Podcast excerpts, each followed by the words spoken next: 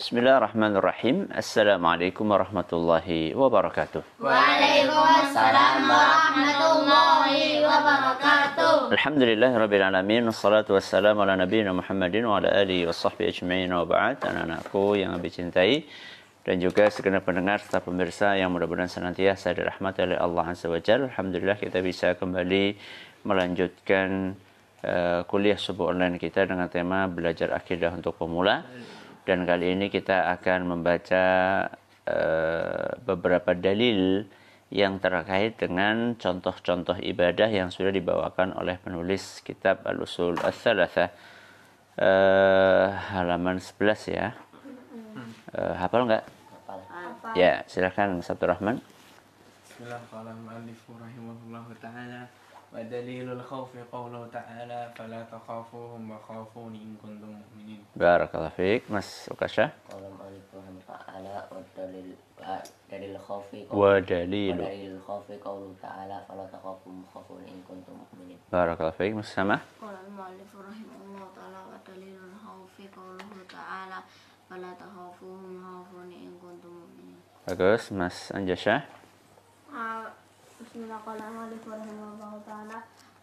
ودليل Wa dalilul. ودليل الخوف آه، وقوله تعالى فلا تخافوهم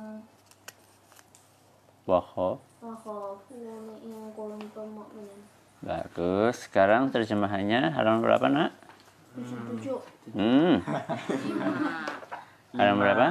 lima satu 51. lima satu 51. dalil khauf adalah firman Ya, Mas uh, Anjasha baca. dalil khauf adalah firman Allah Subhanahu wa taala fala takhafuhum wa khafuni in kuntum mu'minin sekarang Terjemahannya Mas Ukasha.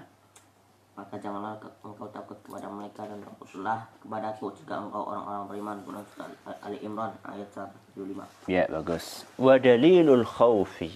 Dan dalil khauf. Dalil apa? Khauf. Apa itu khauf? takut takut Perasaan takut. Apa maksudnya dalil takut? Maksudnya adalah dalil yang menunjukkan bahwa perasaan takut adalah ibadah. Berarti takut itu ibadah atau bukan? ibadah Hah? Ibadah. Ya. Sehingga kita tidak boleh takut kecuali hanya kepada Allah. Kenapa? Ayo, siapa yang bisa? Kenapa? karena masih takut karena selain Allah karena selain Dia Allah lemah. tidak Dia bisa lemah. mem- memberikan al kecuali dengan Allah. karena selain Allah ada Kenapa kita nggak boleh takut kepada selain Allah? Karena takut ibadah. Ya iya. Karena takut adalah ibadah. Makanya ibadah itu hanya boleh dipersembahkan kepada Allah. Ya, ini prinsip dasar anak-anakku. Ya. Jadi segala bentuk ibadah tidak boleh dipersembahkan kecuali hanya kepada Allah. Bagaimana kita tahu bahwa ini ibadah, ini bukan? Bagaimana coba? Kita tahu ini khauf adalah ibadah, bagaimana tahunya? Enggak. Bagaimana kita tahu bisa menyimpulkan bahwa takut adalah ibadah? Dari mana? Jadi firman Allah. Iya, dari ayat ini. Ketika Allah berfirman apa? Wa khafuni. Apa artinya wa khafuni? dan takut takut Dan takutlah kepadaku. Kepada siapa? Allah Berarti Allah nyuruh kita takut kepada Allah. Berarti takut kepada Allah ibadah atau bukan? ibadah Ibadah karena disuruh sama Allah. Seperti sholat misalnya. Sholat ibadah atau bukan? ibadah Tahunya? dalil Dalil. Apa dalilnya? Dalil yang nyuruh kita untuk sholat. Apa contohnya? Wa aqimus sholah. Apa artinya wa aqimus sholah? Tegakkanlah sholat. Itu kan perintah dari Allah. Puasa ibadah bukan? Puasa ibadah bukan? Apa dalilnya? Tiba Waalaikumsalam. Karena kutiba alaikumusiyam. Allah mewajibkan bagi kalian untuk berpuasa. Ya, ini dipahami ini ini adalah prinsip dasar, konsep dasar memahami ibadah. Kenapa khauf itu ibadah? Karena Allah nyuruh kita untuk takut hanya kepada Allah. Wa khafuni. Bahkan di sini Allah mengatakan in kuntum mu'minin. Kalau kalian benar-benar beriman maka takutlah kepadaku. Berarti kalau kita belum takut kepada Allah, belum beriman. Ya. Nah, sekarang jadi pertanyaan, apakah takut yang ibadah itu adalah semua jenis takut atau sebagian saja? Bagian. Sebagian saja.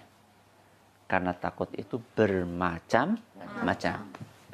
Ada takut kepada selain Allah yang boleh. Takut kepada binatang buas. Binatang buas. Takut yang merupakan tabiat.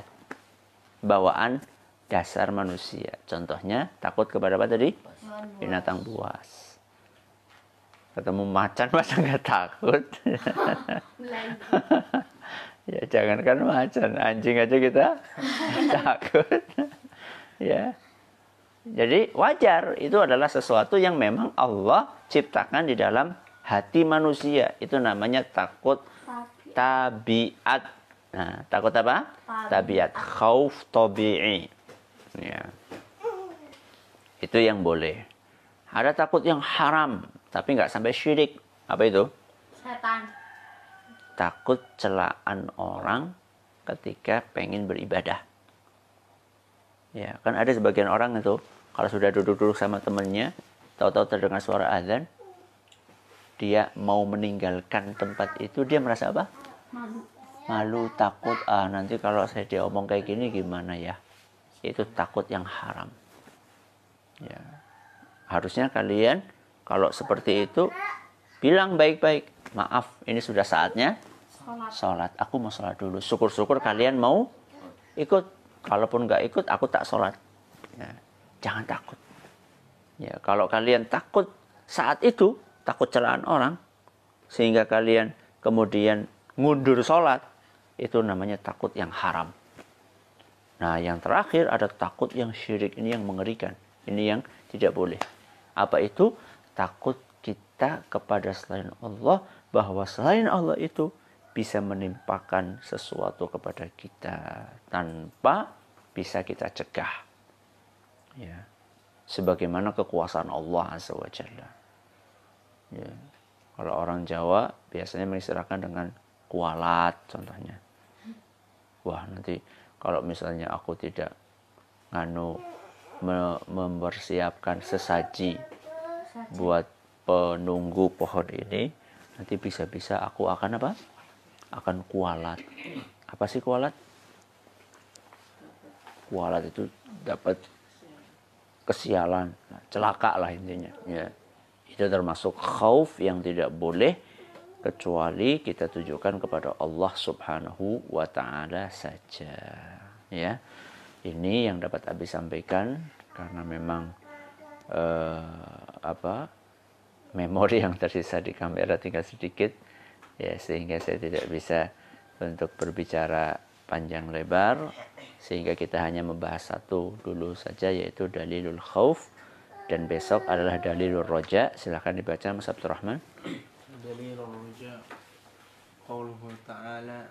فمن كان يرجو لقاء ربه فليعمل عملا صالحا ولا يشرك بعبادة ربه أحدا Mas eh, Ukasyah Dalil roja Allah Ta'ala Waman kana yarju liqa rabbi fa'lam fal Ya'mal amalan salihan wa la yusyrik bi ibadati rabbi ahada Mas eh, Anjasyah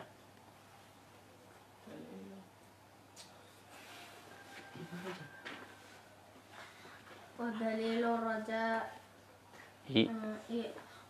قوله تعالى فمن كان يرجو لقاء ربه فليعمل عملا عملا صالحا. عملا